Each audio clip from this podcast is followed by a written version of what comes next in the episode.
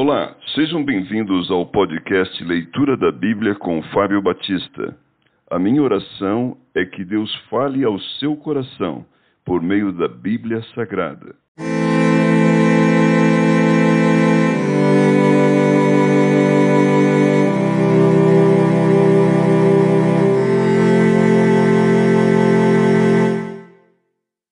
Judas, capítulo 1 Prefácio e saudação.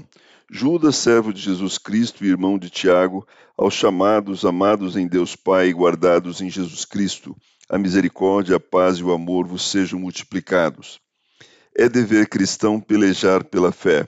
Amados, quando empregava toda diligência em escrever-vos acerca da nossa comum salvação, foi que me senti obrigado a corresponder-me convosco, exortando-vos a batalhar diligentemente pela fé que uma vez por todas foi entregue aos santos pois certos indivíduos se introduziram com dissimulação, os quais desde muito foram antecipadamente pronunciados para esta condenação, homens ímpios que transformam em libertinagem a graça de nosso Deus e negam o nosso único soberano e Senhor, Jesus Cristo.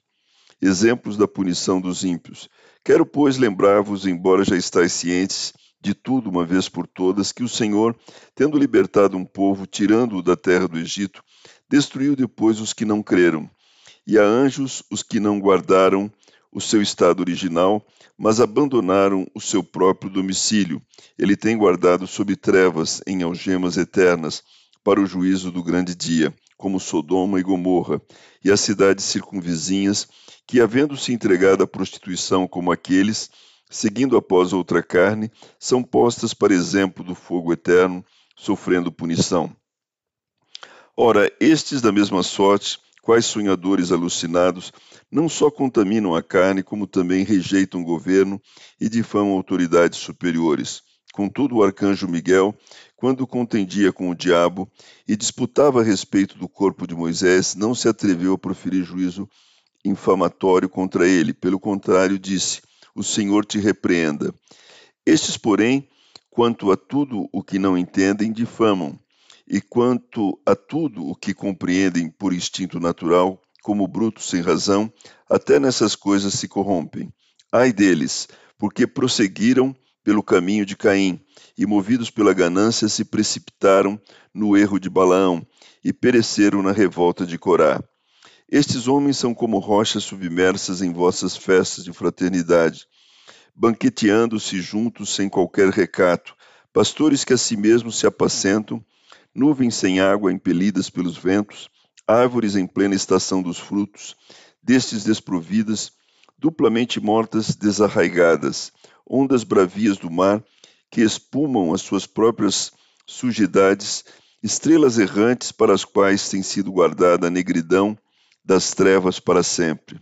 Quanto a estes foi que também profetizou Enoque, o sétimo depois de Adão, dizendo: Eis que veio o Senhor entre suas santas miríades, para exercer juízo contra todos e para fazer convictos todos os ímpios acerca de todas as obras ímpias que impiamente praticaram e acerca de todas as palavras insolentes que ímpios pecadores proferiram contra eles. Os tais são murmuradores, são descontentes, andando segundo as suas paixões. A sua boca vive propalando grandes arrogâncias, são aduladores dos outros por motivos interesseiros a profecia apostólica, exortações. Vós, porém, amados, lembrai-vos das palavras anteriormente proferidas pelos apóstolos de nosso Senhor Jesus Cristo, os quais vos diziam: No último tempo haverá escarnecedores andando segundo as suas ímpias paixões. São estes os que promovem divisões sensuais que não têm o espírito. Vós, porém, amados, edificando-vos na vossa fé santíssima, orando no Espírito Santo, guardai-vos no amor de Deus, esperando a misericórdia de nosso Senhor Jesus Cristo para a vida eterna. E compadecei-vos de alguns que estão na dúvida. Salvai-os, arrebatando-os do fogo. Quanto a outros, sede também compassivos em temor, detestando até a roupa contaminada pela carne. A doxologia. Ora, aquele que é poderoso para vos guardar de tropeços e para vos apresentar com exultação, imaculados diante da sua glória, ao único Deus, nosso Salvador, mediante Jesus Cristo, Senhor nosso, glória, majestade, império e soberania, antes de todas as eras e agora e por todos os séculos. Amém.